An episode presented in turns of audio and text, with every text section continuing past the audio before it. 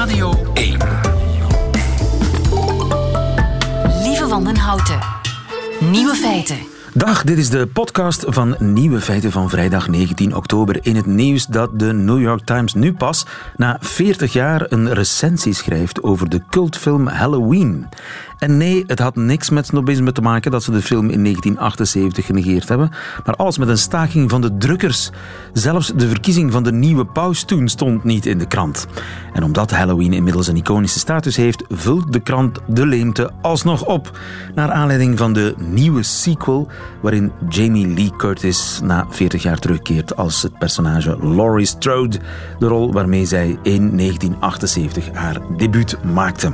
Of er alsnog een recensie komt van met 13 mannen aan tafel van Mireille Cottenier, ook uit 1978, is nog maar de vraag. De nieuwe feiten vandaag. De paardenbloempluis geeft eindelijk haar geheimprijs. Nederland wil de sigaret volledig uit het straatbeeld. Zelf uw rimpels wegprikken met naalden kan tegenwoordig. En kandidaat Belg Sander van Horen die volgde vol verwondering onze lokale verkiezingen. Veel plezier ermee. Nieuwe feiten. Laten we het eens over iets heel belangrijks hebben. eh, De paardenbloempluis. Want weet, ja, u denkt dat het triviaal is, maar blijf hangen. Weet u bijvoorbeeld hoe ver een paardenbloempluisje kan vliegen? Van hier tot in Berlijn. 800 kilometer. En hoe ze dat doet, dat was ook eh, voor de wetenschap altijd al een mysterie. Tot vandaag. Professor Dirk van Dijk, goedemiddag Goedemiddag, lieven. van de Universiteit van Antwerpen, fysicus. Uw collega's van de Universiteit van Edinburgh die hebben het mysterie van het paardenbloempluisje ontsluierd. Want ja, 800 kilometer kunnen zweven, dat is niet niks hè, voor zo'n pietluttig pluisje. Nee, absoluut niet. En die pluisjes die hebben dat nodig. Want in de, laten we zeggen, tijdens de evolutie zijn er nog klimaatveranderingen geweest. En dan moesten planten zich kunnen, ja, laten we zeggen, voortplanten over veel grotere afstanden tot nieuwe gebieden. Het is een belangrijk overlevingsmechanisme voor ja, de paardenbloem. eh, ja, long distance dispersal heet dat in de biologie. Hè? Dus ja. En we wisten tot nu toe niet hoe dat kon, zo lang in de lucht blijven. Absoluut niet. Hè. Men dacht dat zo'n pluisje, dat is een soort parachutje als je dat bekijkt.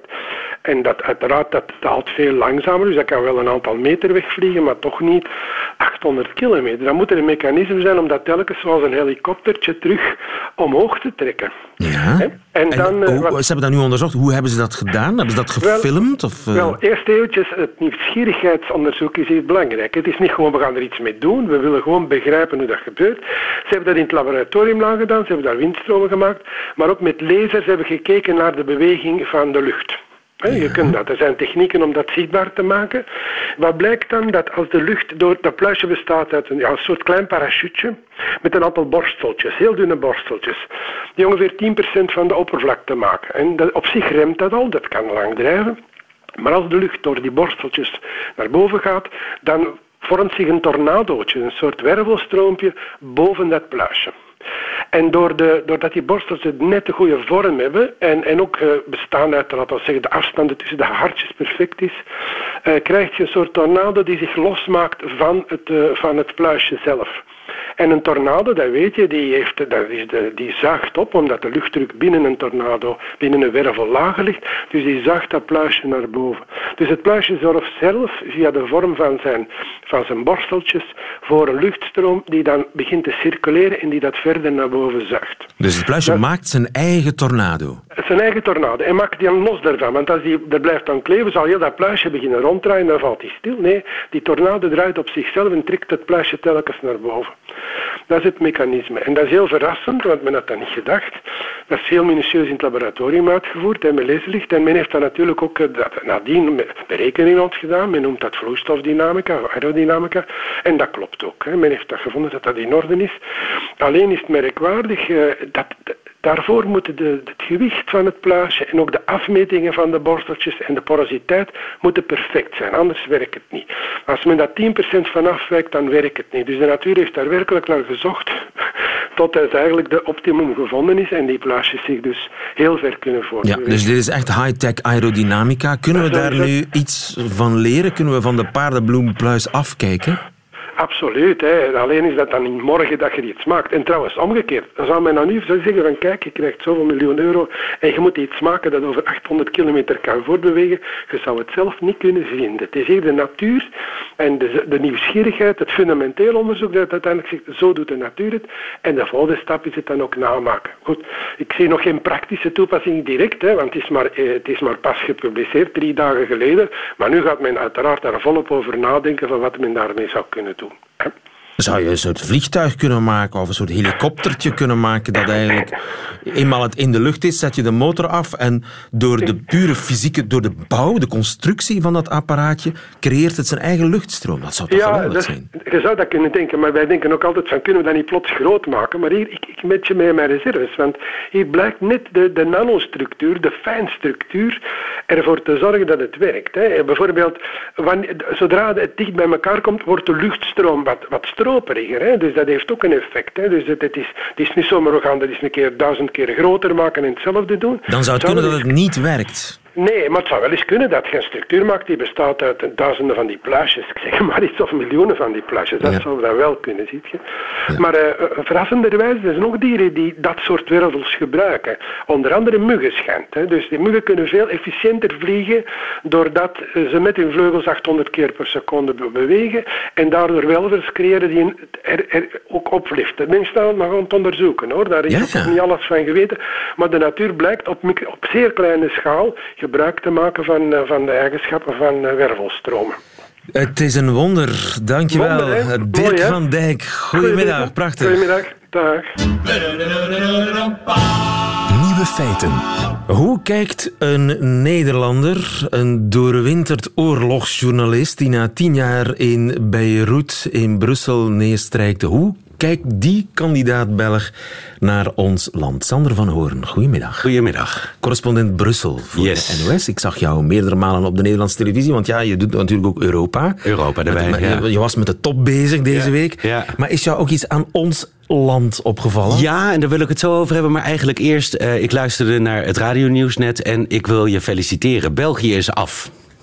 België is klaar. Of toch in elk geval Vlaanderen is klaar. Vlaanderen is helemaal af. Af, ja. Op het moment namelijk dat de aanwijzing kan zijn dat er een half uur of eh, elk half uur even gestaan moet worden. Ja, ja, laten we dat dan maar doen, hè. Sander, kom, we gaan, We, even we gaan bij deze staan. Ja? Maar dan ben je klaar. Ja, dit, als, dit als, dat het, ik, als dat het grote nieuws is... dit vind ik zo Nederlands. De enige manier waarop wij er in Nederland nog overheen kunnen... is de aanwijzing van de overheid dat je tien keer per minuut moet ademhalen. Zou het kunnen dat jij een beetje liberaal bent? Nee, maar dit is, eh, het is fijn op het moment dat een overheid eh, zich daarmee bezig kan houden. Het probleem is natuurlijk, hè, want eh, op de Europese top waar ik de afgelopen week was, heb ik toch wel in de wandelgangen te horen gekregen dat de federale, tuurlijk dat is wat anders dan de Vlaamse, maar de federale begroting toch echt niet zo schoon is, zo kuis is als de regering wil doen geloven, dat het toch echt wel problematisch is. En dan zou je zeggen, hou je daarmee bezig. Ja. Toch? Ja, ja, maar... Maar is- wij in Nederland hebben ook. de- de- Het meest mooie beeld van, van, van in Nederland. Maar ik denk dat je het ook in Vlaanderen kunt eh, tegenkomen. Is van vorig jaar. Toen iemand in het bos. de herfstbladeren van het pad stond af te blazen. Ja. Nou, oké, dan ben je klaar als land. En Dan- eh, dan- dus- Noordwest-Europa zijn, we toch wel, zijn we toch wel af. We zijn bijna zo klaar als Nederland, stel Ja. je voor, zeg. Nu, er waren ook gemeenteraadsverkiezingen. Yes. Is, is jou daar iets bij opgevallen? Nou, om te, om te beginnen vond ik het fijn om te stemmen. Ik heb gestemd in mijn gemeente Schaarbeek. En ik had niet verwacht dat me dat zoveel zou doen. En ik heb daarover nagedacht. En eh, me ook verbaasd over het feit dat er een opkomstplicht is. Hè. Het zou niet nodig moeten zijn. In een democratie zou je dat als een, eh, nou ja, als een, als een recht moeten zien. Hè. Dus, maar ik, ik, ik, ik vond dat toch wel zo. En dat komt omdat ik de afgelopen tien jaar ruim... natuurlijk nooit meer zelf eh, op die manier mijn stem heb uitgebracht. Ik heb dat per post gedaan vanaf de ambassade in Tel Aviv of in Beirut. En eh, ik heb natuurlijk heel veel stemhokjes van binnen gezien, maar dat waren altijd Egyptische, Iraakse, Iraanse. In elk geval waar mensen het stemmen vierden. Ja. En met dat gevoel liep ik een beetje naar het stembureau. Nou ja, dat terzijde. Waar ik het eigenlijk echt over wil hebben is natuurlijk eh Ninove. Waar ehm 40% heeft gestemd op Forza. En waar nu eh, het cordon sanitair en de hele discussie daaromheen... toch weer met een eh, grote U-bocht is teruggekomen in, in Vlaanderen. Dus jij maakt kennis met het cordon sanitair, Ja, nou ja, wat in dat- Nederland niet bestaat. Nou, de facto misschien toch wel. Want ik heb eens even nagekeken. De PVV, wat bij ons niet vergelijkbaar is met Vlaams Blok... Of Vlaams Belang, maar in elk geval dan toch het meest heeft nog nooit in een regering gezeten en zit ook op dit moment niet in een of ander college uh, in een gemeente. En uh, dan, dan zie je dat er misschien de facto toch wel een, een cordon bestaat. Dat er in elk geval misschien niet uitgesproken, maar toch wel door de andere partijen heel hard wordt geprobeerd om er niet mee te hoeven regeren. Alleen hoe ga je daarmee om op het moment dat 40% van een gemeente op die partij heeft gestemd? Ja, en op het moment dat de, de, het grote boegbeeld van die partij blijkt over Chocomous te twitteren. Ja, dat is een foto voor wie hem nog niet gezien heeft. Ik denk dat er geen enkele Vlaming is die hem niet gezien heeft, maar voor die ene dan misschien, uh, of voor die ene Waal die aan het luisteren is. Dat is een foto waarin hij uh, de Chocomous aan het voorbereiden was en een foto tweeten van zwarte kinderen in het water. Zou zo iemand in Nederland burgemeester kunnen worden? Um, nee, dat zou hetzelfde uh, zijn geuit. En ook de andere foto's die meneer Dasseleren heeft uh, gepost. Hè, de vuilniszakken die buiten worden gezet en dan een foto van vrouwen in uh, boerka. Het is allemaal niet uh, vrij en in Nederland zou je daar ook niet mee wegkomen. Alleen dat... Zelfs al heb je 40 procent. zelfs al heb je 40 procent denk ik dat dat een probleem is, ja. Um, alleen dat doet uh, geen recht aan het feit dat 40% van de mensen op die partij gestemd heeft. En dat je daar in elk geval iets mee moet. En de aardigheid vind ik, uh, nu worden steeds meer colleges gevormd in, in Vlaanderen, in Wallonië natuurlijk ook, maar hier op de radio doen jullie alleen Vlaanderen, dus ik weet het van Vlaanderen. Um, en dan zie je dat er een, een, verschuiving is geweest, dat natuurlijk heel veel burgemeesters nog altijd uit die middenpartijen komen, NVA, Open VLD, et cetera. Maar dat er aan de flanken toch wel wat veranderd is. Groen is groter geworden. Maar ook Vlaams Belang is groter geworden. En wat, wat zegt dat? Uh, ik bedoel, ik, ik vind het aardig om te zien dat er kennelijk toch nog altijd de ruimte is voor proteststemmen. Of dat nou is uit optimisme en dat gaat naar groen, van we kunnen de samenleving veranderen.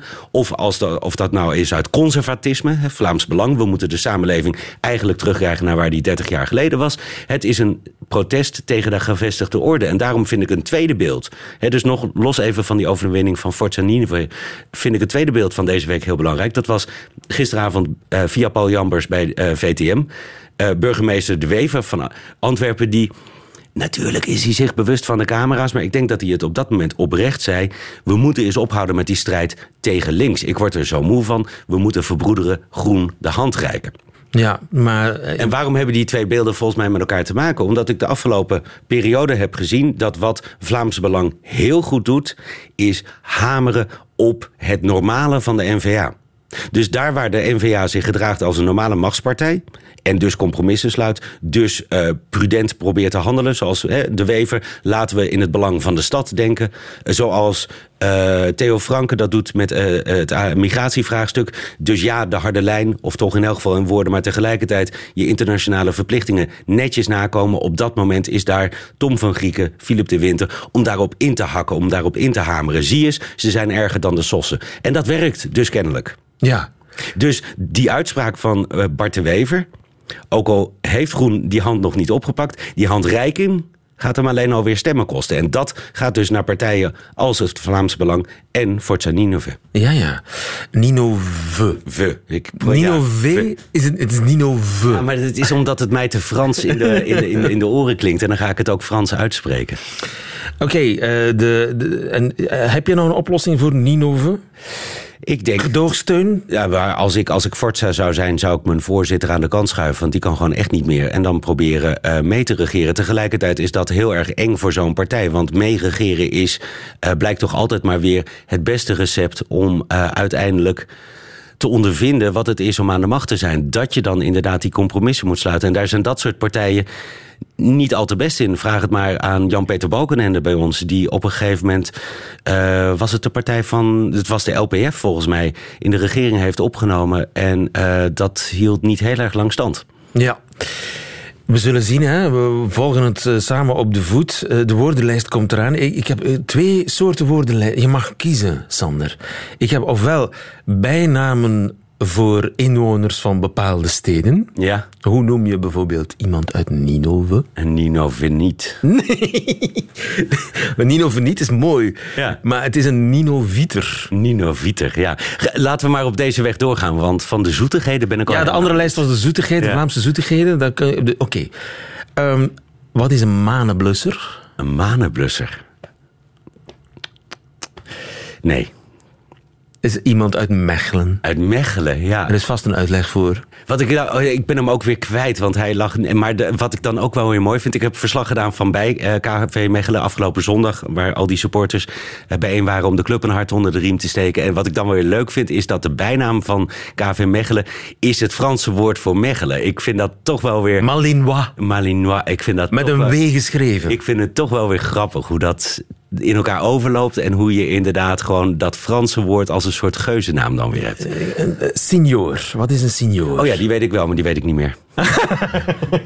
de, de, oudste truc uit het boekje, Sander. een signor is een Antwerpenaar. Ja, precies. En dan geloof ik, maar ik kijk even naar de, de Antwerpenaars aan de overkant op de redactie. Iemand binnen, binnen de leien, is dat een signor? En buiten de, lijnen, buiten de leien is het geen signor meer. Klopt, hè?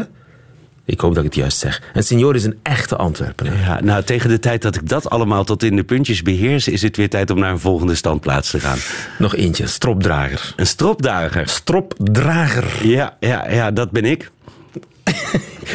nou ja, nee, maar in het kader van uh, als ik nu verslag doe van Europese toppen, heeft mijn hoofdredactie graag dat ik een stropdas uh, om. Oh ja. Dus uh, en daar, daar, daar zijn de meningen nog over verdeeld of mij dat past of niet. Maar in elk geval, de stropdrager vandaag, dat ben ik. En naast jou zijn dat alle Gentenaars. Ja, Gentenaars. Gentenaars zijn stropdragers, de Antwerpenaar, Antwerpenaar senior en de Manenblusser is een. Ah, een Mechelaar. Mechelaar, ja. zeer goed. Dankjewel. En tot volgende week. Oh, je maakt vorderingen. Sander van Horen, kandidaat Belg. Radio 1. Radio. Radio 1. Nieuwe feiten.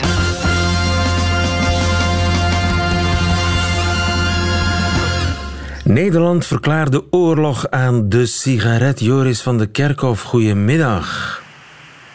Goedemiddag, lieve. Joris, onze man in Nederland. De roker wordt een paria in Nederland, begrijp ik. Is, is het al rond? Gaat het gebeuren? Nee, het gaat nog niet gebeuren. De staatssecretaris van rookzaken, staatssecretaris van Volksgezondheid, Paul Blokhuis, die heeft allerlei plannen. En die plannen die gaan erover dat met name het roken ja, dus uitgebannen wordt. Dat uh, baby's die nu geboren worden eigenlijk nooit weet hebben van een sigaret. Dat ze, dat ze gewoon niet weten wat een sigaret is. Dat is de, het, het plan. Dat is de bedoeling. Dat uh, baby's die vandaag geboren worden, eigenlijk als ze volwassen worden, nog nooit iemand hebben zien roken. Ja, dus buiten mag je niet meer roken. Uh, om dit gesprek te doen, probeer ik een beetje uit de wind te staan. En uh, ben ik gaan zitten op een plek aan de kust waar allemaal peuken liggen. Dat is uh, misschien niet zo fijn om in te zitten, maar uh, het betekent wel dat er, ook, dat, er, dat er nu nog steeds heel veel buiten gerookt wordt. Wat hem betreft, wat de staatssecretaris betreft, gaat dat in de toekomst echt uh, veranderen. op werkplekken mag absoluut niet meer gerookt worden. Het mag nu al niet meer, maar er zijn speciale rookplekken. Die moeten ook verboden worden, die moeten ook gestopt worden. In ziekenhuizen mag op geen enkele plek meer gerookt worden. De sigaretten worden duurder en duurder. Nu is een pakje 7 euro. Dat wordt in de toekomst uh, al redelijk snel, binnen een paar jaar, 10 euro. En op de sigarettenpakjes mag helemaal geen reclame meer staan. Maar ook helemaal niet meer staan wat het is. Dus nu staan er van die enge foto's op. Daarvan is mij niet helemaal duidelijk of dat die verteerde longen er nog wel op blijven staan. Maar merken mogen er in dit geval niet meer op komen. Geen merken op pakjes. Pakjes worden 10 euro. Uh, zal ik nog uh, sigaretten kunnen kopen in de supermarkt? Uh, in België wel. dat, klinkt als een, uh, dat klinkt als muziek in de oren van de, de supermarkten aan de grens, neem ik aan. Ja, nou, er zijn wel supermarkten in Nederland waar al uh, duidelijk gezegd wordt van wij willen die sigaretten niet meer verkopen. Uh, en dan zeggen ze, dat hebben ze begin dit jaar bekendgemaakt, daar gaat dan een aantal jaren overheen.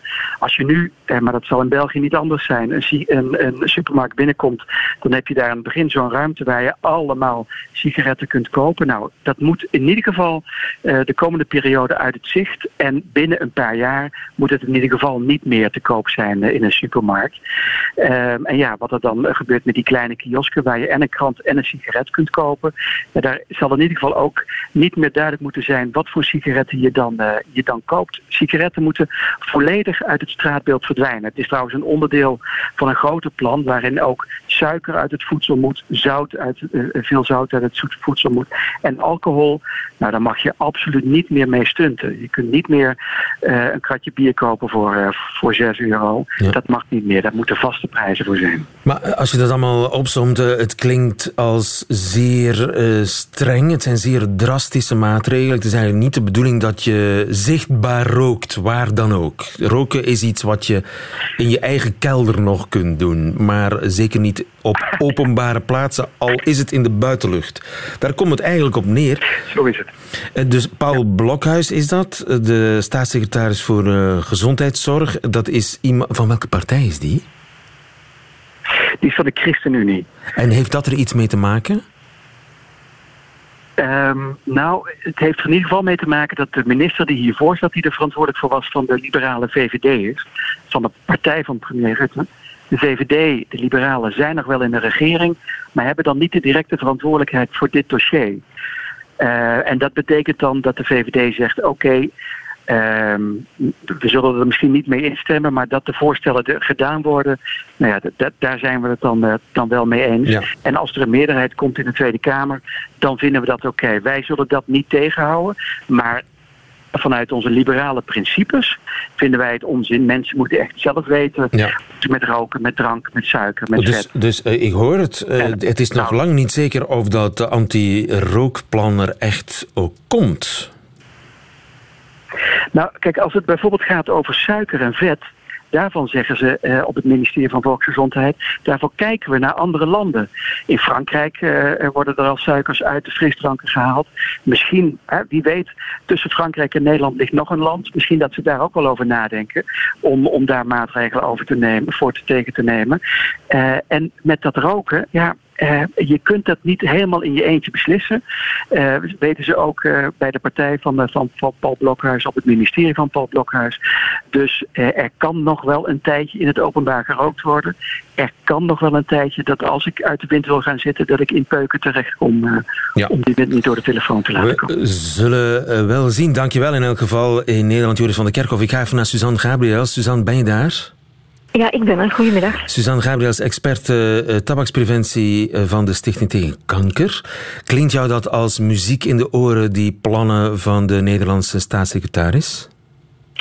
Ja en nee. Wij zijn uh, uiteraard wel heel erg jaloers als er een regeerakkoord komt dat de expliciete ambitie heeft om tegen 2040 te landen met een rookvrije generatie.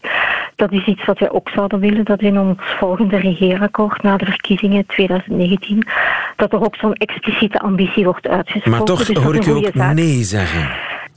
Uh, ja, theoretisch uh, staan wij achter uh, een aantal stappen die, die daarin staan in dat Nederlandse plan. Uh, die juichen wij ook toe, maar wij hanteren toch tegelijkertijd ook een, een soort pragmatische revisie, waarbij je stapsgewijs te werk zal gaan. Je kan bijvoorbeeld wettelijk een verbod op roken op de, rook, op de werkplek uitvaardigen zonder rookzones. Je kan die wet op 1, 2, 3 misschien invoeren. Maar de grote stap vooruit is als zo'n verbod in de praktijk ook gerespecteerd gaat worden. En dan heb je toch een aantal voorbereidende stappen ja, nodig. Dus je kunt, je kunt wel heel strenge maatregelen uitvaardigen, maar als die te ver afstaan van de courante praktijk, dan zullen die toch genegeerd worden. Dat is wat u denkt. Een stukje. En waar we ook absoluut voor pleiten is dat de roker niet de paria van de maatschappij wordt. Dus voor ons mag de tabaksindustrie zeer zwaar worden aangepakt, maar rokers die zouden op veel meer steun en hulp moeten kunnen rekenen. Dankjewel Suzanne Gabriels. Goedemiddag. We zullen afwachten wat het wordt in Nederland. Dag. Radio 1. Nieuwe feiten. Lieven van den Houten. Eh, Babette Monen van de redactie van Nieuwe Feiten, onze eindredacteur, die hebt iets meegebracht, een soort marteltuig. Wat is dat? Wat heb jij bij? Ik heb een dermaroller bij, lieven. Het ziet eruit als een middeleeuws marteltuig. Kan je het even beschrijven? Ja, het is eigenlijk een, een heel klein rollertje, goudkleurig wel, om het dan toch iets van aplomb te geven. Een steeltje met iets aan. En daar hangt dus een, een, een, een rolletje op met, ik denk, honderden kleine naaldjes van 1 millimeter. En de bedoeling is dat je daarmee over je gezichtshuid wrijft. En dat zou, en ik citeer nu eventjes de verpakking, uh, de aanmaak van nieuw collageen en elastine in de huid stimuleren voor de behandeling van onder andere fijne lijntjes, rimpels, littekens, hyperpigmentatie, cellulitis en striae. Maar waar heb je dat ding gevonden? Gewoon online voor 20 euro. Dermarolling.nl 20 euro ga je jezelf verwonden ja. met die naaltjes. En... Om dan te herrijzen als een phoenix en er beter uit te zien. Dat is het idee achter uh, microneedling, zoals Microneedling. Dokter Stillaert, goedemiddag. Goedemiddag. U bent plastisch chirurg in het klopt, UZ ja. in Gent. Microneedling, heeft u daar ooit al van gehoord? Ja, microneedling is eigenlijk ehm, iets dat al lang bestaat, sinds het jaar 90, maar eigenlijk recentelijk terug uh, wat opgang kent, omdat men daar wat onderzoek over gedaan heeft ook. En effectief, microneedling um, kan dienen om de huid eigenlijk um, qua textuur te verbeteren vooral. Dus het zou kunnen werken? Het, ja, het werkt. De, de wetenschappelijke literatuur over microneedling is duidelijk en er zijn duidelijke resultaten mee aangetoond dat effectief de huid uh, kwalitatief verbetert. En hoeveel sessies heb je nodig voor een resultaat komt? Wel, um, over het algemeen, gemiddeld zijn dat drie à vier sessies met een uh, tussenperiode van een maand. En het resultaat is dan ongeveer uh, drie maanden tot vier maanden na de behandeling te zien. En daarna weer weg? En daarna weer weg. Dan, ja, dan, dan moet het nog wel een keer herhaald worden. En is Meestal dat, niet, is dat jaarlijks. is dat niet gevaarlijk? Want je maakt toch kleine wondjes in je huid. Wel, het principe van uh, microneedling is in feite dat men met zeer fijne naaldjes de huid gaat doorprikken. Dus de opperhuid blijft in feite intact, maar de onderhuid um, wordt aangeprikt, waardoor zeer kleine letsels ontstaan. En dikwijls spreekt men van uh, tientallen, honderden tot zelfs duizenden kleine prikgaatjes, bijvoorbeeld in het gelaat. En uw lichaam reageert daarop door eigenlijk nieuwe huid aan te maken. Um, en bloedt dat? Uh, het, het, uh, dat hangt af van de diepte van uh, de naalden. Dus men heeft dus de manuele rollers en ook de elektronische pen. En met de elektronische pen kan men eigenlijk de diepte van de naalden aanpassen. En hoe dieper men gaat natuurlijk, um, dan kan men effectief wel een, een gelaat hebben dat wat bloederig overkomt. Zeg, en Babette, ga je dat echt doen? Ja, ik dacht, we testen dat. Is, hè? We testen dat. Uh, ziet u dat zitten, dokter Stillaert, dat, dat mijn eindredactrice, want ik heb die nog nodig, zichzelf gaat benadelen? Ja, absoluut, geen probleem. Geen, geen probleem? probleem. Geen probleem. We hebben ook een nee. verpleegster, een VRT-verpleegster, mocht, het, mocht het nodig zijn. U heeft een E- EHBO-kistje bij... Ja, een, een, een beetje ontsmettingsmateriaal en, en een aantal steriele compressjes. Oké, okay. ja, waar ga je dat doen? Ik zie helemaal geen rimpels, Babette. Dankjewel, lief. Dat doet me heel veel plezier, maar ik heb er wel zo. Dus uh, ik, ik, wil het ook een beetje voor zijn. Dus ik, uh, ik stel voor dat we... Moet je je bril niet afzetten? Rond mijn ogen of zo. Dat is het ergste, denk ik. Oké. Okay. Dus ik ga nu... Ik heb eerst... Want je moet je huid eerst reinigen, blijkbaar. Anders dan komt al die, die vuiligheid die er misschien nog op zit, daarin onder mijn huid. Dus dat ben ik nu even aan het doen. Ik heb mijn gezicht afgeveegd en ik heb nu gewoon Elian, de verpleegster, gevraagd om bij mij te rollen. Want ik weet, ik ga dat gewoon niet Ja, niet moet je hard hard dru moeten we hard drukken, dokter Stillaert? Dat mag, dat kan geen kwaad. Dat want kan uiteindelijk, de, de, de naalden dringen niet zo diep door. Fucking hell. Ik, okay. kan, hem, ik kan het... Ik probeer het ja. weg, weg te kijken. Okay, ja, het, ik ga, ook het, gaat, nu. het, het gaat, gaat gebeuren. Het, het gaat gebeuren. Dus de naalden komen nu naar mijn gezicht, naar mijn kraaienpootjes, die over drie maanden verdwenen gaan zijn. En oeh, ja, oké. Okay, Wat zijn, voel je? Het zijn wel echt naalden. Het zijn echt honderden... Maar volgens mij drukt de verpleegster niet naalden. echt door. Nee, maar nu wel. Ja, nu drukt ze echt wel goed. Oké, okay, dit, is echt, dit voelt echt niet aangenaam. Dit is echt letterlijk het gevoel dat je over schuurpapier gaat. Met allemaal... Met, met je kraaienpootjes over schuurpapier. Dat kan niet gezond zijn, vind ik. Het ziet er al een Zie beetje het? rood uit. Ja, bloedt het? Nee. Uh, nee, dat nee niet. het is gewoon... Maar het ziet wel rood. Het ziet wel rood. Gelukkig, oké. Okay. En het is volstrekt ongevaarlijk. Begrijp uh, ik? is het ongevaarlijk. Um, maar uh, dikwijls wordt uh, microneedling ook gecombineerd met uh, het aanbrengen van topische producten, zoals bijvoorbeeld bloedproducten of peelings. En op dat moment moet je natuurlijk voorzichtig zijn om geen brandwonden te veroorzaken indien men te, te agressieve peelings bijvoorbeeld aanbrengt. Ja. Nee, ik heb niks aangebracht, dus... Maar op zich kan het, kan het eigenlijk, is het eigenlijk zonder risico. Oké, Babette. Uh, het brandt nu wel. Het brandt nu wel. Ik zou er voorlopig even mee ophouden en zien wat het geeft. Hè? En maar hou ons vooral op de hoogte wat uh, de resultaten betreft. En de, en de, evolutie van je, je kraaienpootjes die helemaal niet bestaan. Gelukkig heb ik geen rimpels. Nee, Hè? heel goed. Ja. Dankjewel, dokter Stillaert in Gent. En dankjewel ook Babette. En dankjewel onze verpleegster. Nieuwe feiten. Middagjournaal. Een bepaalde heilige man die niet blind is voor de kracht van de audiovisuele media was gisteren even in het land voor een tv-opname. Ik was daarbij aanwezig. Op mijn domme aanraden zou de kindervriend een wandeling maken in een prachtige omgeving samen met een lieve gepensioneerde schooljuf en een zwarte kat. Katten zijn geen honden. Ze lopen niet zomaar braaf naast je, maar op het internet had ik geleerd dat er katten zijn die je aan de lijn kan houden, mits je ze goed traint. Er werd dus voor een getrainde kat gezorgd. De vrouw zou de kat aan de lijn houden. Waar een heilige man is, daar is ook een paard. De kat had waarschijnlijk geen ervaring met paarden, want zodra ze het edele dier zag, raakte ze in paniek.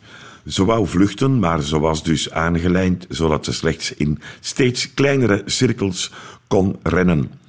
Het beest zag zelf in dat dit nutteloos was en daarom deed ze wat de kat bij u thuis ook doet als er onverwacht iemand binnenkomt met pakweg een hond.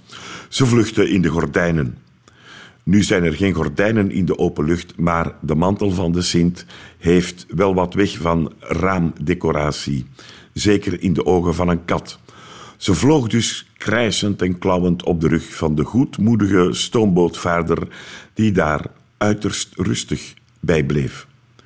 Een nieuwe poging werd ondernomen, ook nu liep het mis. Weer spurte de kat weg en deze keer kon ze de lijn losrukken uit de handen van de schooljuf. Het beest liep regelrecht naar een gigantische rhododendron, een joekel van zo'n zes meter hoog, en bleef daar zitten, helemaal bovenaan, onbereikbaar en aangelijnd. Er werd van alles geprobeerd met schudden aan de takken en laddertjes en uiteindelijk werd zelfs overwogen om de brandweer te bellen. Toen verzocht de heilige man iedereen om wat afstand te nemen. Hij reed te paard naar de struik toe. We konden niet horen wat hij zei, maar hij bleef de hele tijd zacht praten terwijl hij, je moet het maar doen op zijn leeftijd, rechtop op het zadel ging staan en langzaam zijn staf tot bij de arme kat verhief. Voor onze verbaasde ogen trippelde het diertje parmantig omlaag langs de schuin opgehouden staf en het ging braaf zitten op de rug van het ondier waarvoor het eerder nog blazend en krijsend was weggevlucht. Hoe krijgt hij dat toch voor mekaar? vroeg iedereen zich af. Het is maar een van de vele mysteries die de kindervriend omringen. Over vier weken wordt een en ander uitgezonden op de openbare omroep. Dank u wel, heilige man.